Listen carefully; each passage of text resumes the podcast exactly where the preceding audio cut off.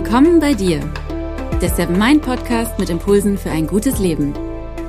Für alle, die mehr Achtsamkeit und Gelassenheit in ihren Alltag bringen möchten.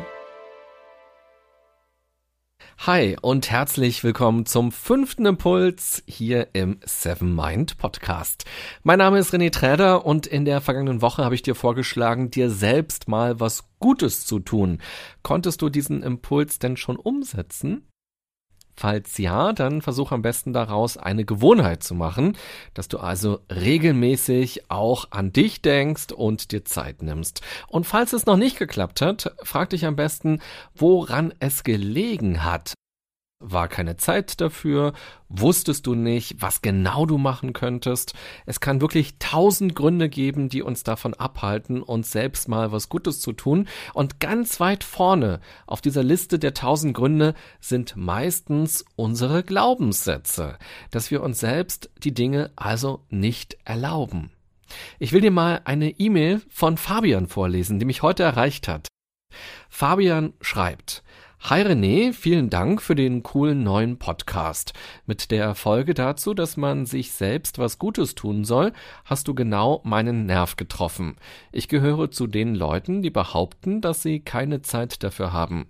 Ich studiere, schreibe gerade an meiner Bachelorarbeit und jobbe noch nebenbei. Die Tage sind voll, aber mir ist bewusst geworden, dass ich sie voll mache und dass es nicht so ist, dass ich keine Zeit habe, sondern dass ich mir keine Zeit nehme. Das war ein krasser Moment gerade. Und weißt du was? Ich hab's direkt umgesetzt. Ich habe dich im Bus gehört und als die Folge vorbei war, habe ich einfach die Augen geschlossen und nur in mich reingehört und auf meinen Atem geachtet. Ich bin sogar ein paar Stationen weitergefahren, aber das war egal. Es war sogar gut, weil ich dann den Weg bis zu mir nach Hause gelaufen bin. Ich habe mir einfach die Zeit genommen und habe mir erlaubt, mal unproduktiv zu sein. Danke für den Impuls und macht weiter so. Fabian. Hey Fabian, vielen lieben Dank, dass du mir geschrieben hast. Das freut mich total. Und vor allem finde ich super, dass du direkt etwas umgesetzt hast. Ganz häufig hören wir ja tolle Tipps und dann denken wir, ja, das klingt gut, das könnte ich ja mal machen oder das müsste ich machen, das sollte ich mal machen. Unterm Strich geht's aber wirklich nur ums Machen. Einfach mal die Dinge ausprobieren, Dinge anders machen, das Ganze vielleicht auch spielerisch als Experiment ansehen. Und vor allem es geht ja nie darum, direkt das ganze Leben zu verändern, alles anders zu machen, alles umzukrempeln, nochmal bei Null zu beginnen. Das hat auch die Mail von Fabian, finde ich, schön gezeigt. Das sind eher die kleinen Dinge im Alltag, der Trott, in den man so leicht kommt, dass man das mal hinterfragt und dann eine mini, mini, mini Sache mal anders macht und schaut, was passiert. Sich selbst was Gutes tun, das kann man also spontan und jederzeit. Man kann sich das aber auch vornehmen und einplanen. Im nächsten Jahr könnte dir dabei der Seven Mind Achtsamkeitskalender helfen. Das ist ein Timer, in dem ausreichend Platz ist für alle deine Termine, die du täglich so hast, in dem du aber eben auch Verabredungen mit dir selbst reinschreiben kannst. Und nicht nur das, in jeder Woche gibt es kleine Reflexionsfragen, die du für dich beantworten kannst und die dir helfen, dich selbst immer weiter kennenzulernen und besser kennenzulernen und vor allem auch Achtsamkeit in den Alltag zu integrieren. Außerdem gibt es dort für jede Woche einen kleinen Achtsamkeitsimpuls, den du als Einladung ansehen kannst, etwas mal anders zu sehen oder anders zu machen und damit Achtsamkeit zu üben. Außerdem gibt es für 2018 auch wieder den Seven Mind Tischkalender. Auch dort findest du die Impulse für jede Woche und außerdem gibt es ein schönes Foto für jede Woche, das du danach als Postkarte verschicken kannst. Man nimmt sich ja immer mal wieder vor, mehr zu schreiben und sich bei einigen Leuten mal wieder zu melden. Dafür können die Postkarten dann ein erster Schritt sein. Wenn dich der Seven Mind Achtsamkeitsplaner und der Seven Mind Tischkalender interessieren, dann schau doch mal auf der Seven Mind Homepage vorbei unter slash Kalender oder slash Planer. In der letzten Folge ging es ja darum, sich selbst mal was Gutes zu gönnen, so wie Fabian es ja auch direkt getan hat, sich also Zeit für sich selbst zu nehmen und das ganz regelmäßig zu machen. Und heute will ich noch einen Schritt weitergehen. Heute soll es darum gehen, was man machen kann, wenn einen negative Emotionen überrennen. Und zwar ganz konkret im Job. Emotionen sind unser ständiger Begleiter, egal ob privat oder beruflich. In unserer Vorstellung passen Emotionen häufig aber nicht zum Bereich Arbeit. Emotionen und Professionalität scheinen irgendwie nicht zusammenzupassen. Auf Arbeit muss man was leisten, da muss man funktionieren, dafür wird man ja schließlich auch bezahlt, die Emotionen soll man gefälligst zu Hause lassen, das ist ja Privatkram. Das ist eine ganz häufige Vorstellung, sowohl von Mitarbeitern als auch von Chefs oder eben auch Kunden oder Klienten oder Patienten. Emotionen gehören aber zu uns. Die kann man nicht einfach abstellen. Emotionen wollen uns etwas sagen. Sie haben eine Signalfunktion. Deshalb lohnt es sich genau in sich hineinzuspüren, was die Emotion ausgelöst hat und woher sie kommt, was sie uns sagen will und zu was sie uns vielleicht auch auffordern will. Zum besseren Verständnis will ich das Thema in zwei Teile gliedern. Zuerst wird es um die Emotionen gehen, die eigentlich eher private Gründe haben, die man aber mitnimmt zur Arbeit und die zum Beispiel dazu führen, dass man sich schlechter konzentrieren kann. Und dann soll es noch am Ende um die Emotionen gehen, die direkt etwas mit dem Job zu tun haben, die bei der Arbeit beim Zusammenarbeiten entstehen. Bei allem gilt, es gibt nicht das ultimative Rezept, das für jeden Menschen und für alle Situationen passt. Such dir einfach Aspekte raus, die dich ansprechen. Es geht vor allem darum, konstruktiv mit schwierigen Emotionen am Arbeitsplatz umzugehen, ohne sie einfach nur herunterzuschlucken. Also, legen wir los mit den Emotionen, die man zur Arbeit mitbringt. Privat kann ja viel los sein, ein Streit mit dem Partner oder mit Freunden oder den Eltern. Oder man hat erfahren, dass die Miete erhöht werden soll, dass das Auto wahrscheinlich nicht durch den TÜV kommt. Oder das Kind ist krank, man selbst hat Kopfschmerzen. Oder hat einfach zu wenig geschlafen, weil der Nachbar nachts auf die Idee gekommen ist, für seine Band zu proben. Gerade letzteres kenne ich nur zu gut, weil der Typ, der unter mir wohnt, der hat offenbar auch eine Band und der ist dort Schlagzeuger. naja, und so schleppt man sich dann zur Arbeit und die Gedanken sind dann ganz woanders und man ist bildlich gesprochen nur mit so einer Gehirnhälfte bei den Dingen, die man zu tun hat und darunter leidet dann die Leistung und obendrein bekommt man vielleicht sogar noch ein schlechtes Gewissen, weil man von sich erwartet, besser mit solchen Situationen umgehen zu können, eben professioneller zu sein. Wenn du das nächste Mal in so einer Situation bist, frage dich am besten, ob du gerade überhaupt arbeitsfähig bist. Also eine ganz simple Frage ohne Hokuspokus. Bin ich eigentlich gerade arbeitsfähig? Sei so offen wie möglich zu dir selbst. Es ist in Ordnung, nicht immer zu funktionieren. Es ist in Ordnung, auch mal überfordert zu sein oder einfach auch nur traurig, niedergeschlagen oder gestresst zu sein von all dem, was man privat gerade erlebt oder auch zu managen hat. Es ist in Ordnung, sich um sich selbst zu kümmern. Man sollte sich das eingestehen, denn es ist wirklich niemandem geholfen, wenn man nur seine Stunden absitzt oder vielleicht sogar noch Fehler passieren. Wenn du also merkst, dass deine Gedanken immer wieder abschweifen, dass dich unangenehme Erinnerungen von der Arbeit ablenken oder dass du heimlich alle paar Minuten das Smartphone checkst, ist es wichtig, Verantwortung für sich und die Situation zu übernehmen. Möglicherweise wird es dir in dem Moment schwerfallen, eine objektive Antwort auf die Frage zu finden, ob du denn gerade arbeitsfähig bist eigene Wünsche, Erwartungen von außen, aber auch unser Selbstbild funken uns oft dazwischen.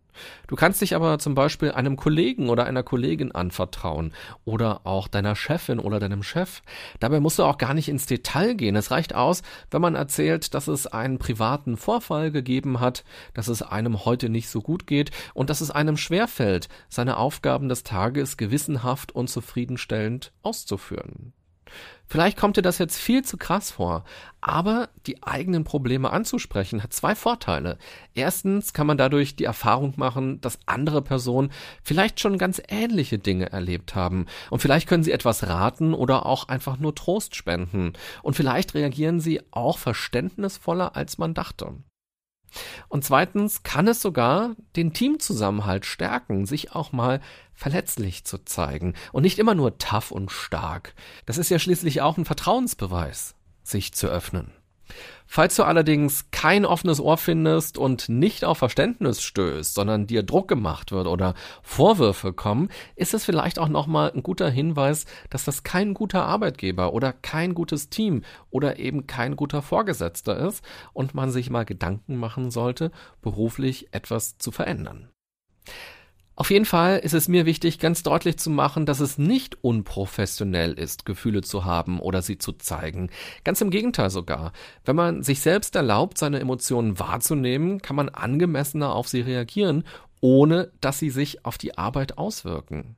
Es ist also wichtig, offen mit den eigenen Emotionen umzugehen. So lassen sich nämlich falsche Interpretationen und auch Missverständnisse und auch Konflikte vermeiden. Und vor allem kann man dadurch verhindern, dass man seine Wut oder Trauer an Kollegen auslässt oder an Kunden. Wenn du zum Beispiel Verkäufer bist und ein Kunde kommt, ich hätte gern fünf Schrippen und diesen Streuselkuchen da dann geht es natürlich nicht darum zu sagen, ach wissen Sie, damit Sie jetzt nicht denken, ich wäre unfreundlich oder ich würde so doof finden. Mir geht's heute nicht so gut. Ich glaube, mein Partner geht mal fremd. Und die Kinder, ja, die bringen auch nur noch schlechte Noten nach Hause. Und meine Mutter, die wird langsam pflegebedürftig. Wie viele Schrippen wollten Sie nochmal? Also Offenheit beginnt für mich auch schon sich selbst gegenüber dass man die Emotionen und Gedanken nicht einfach wegschiebt und sie nicht wahrhaben will, sondern dass man sie erkennt und dann auch anerkennt. So kann man dann professionell bleiben und trennen, ob mich der Kunde oder der Kollege gerade wirklich nervt oder ob ich einfach eine dünne Haut gerade habe oder emotional ganz woanders bin.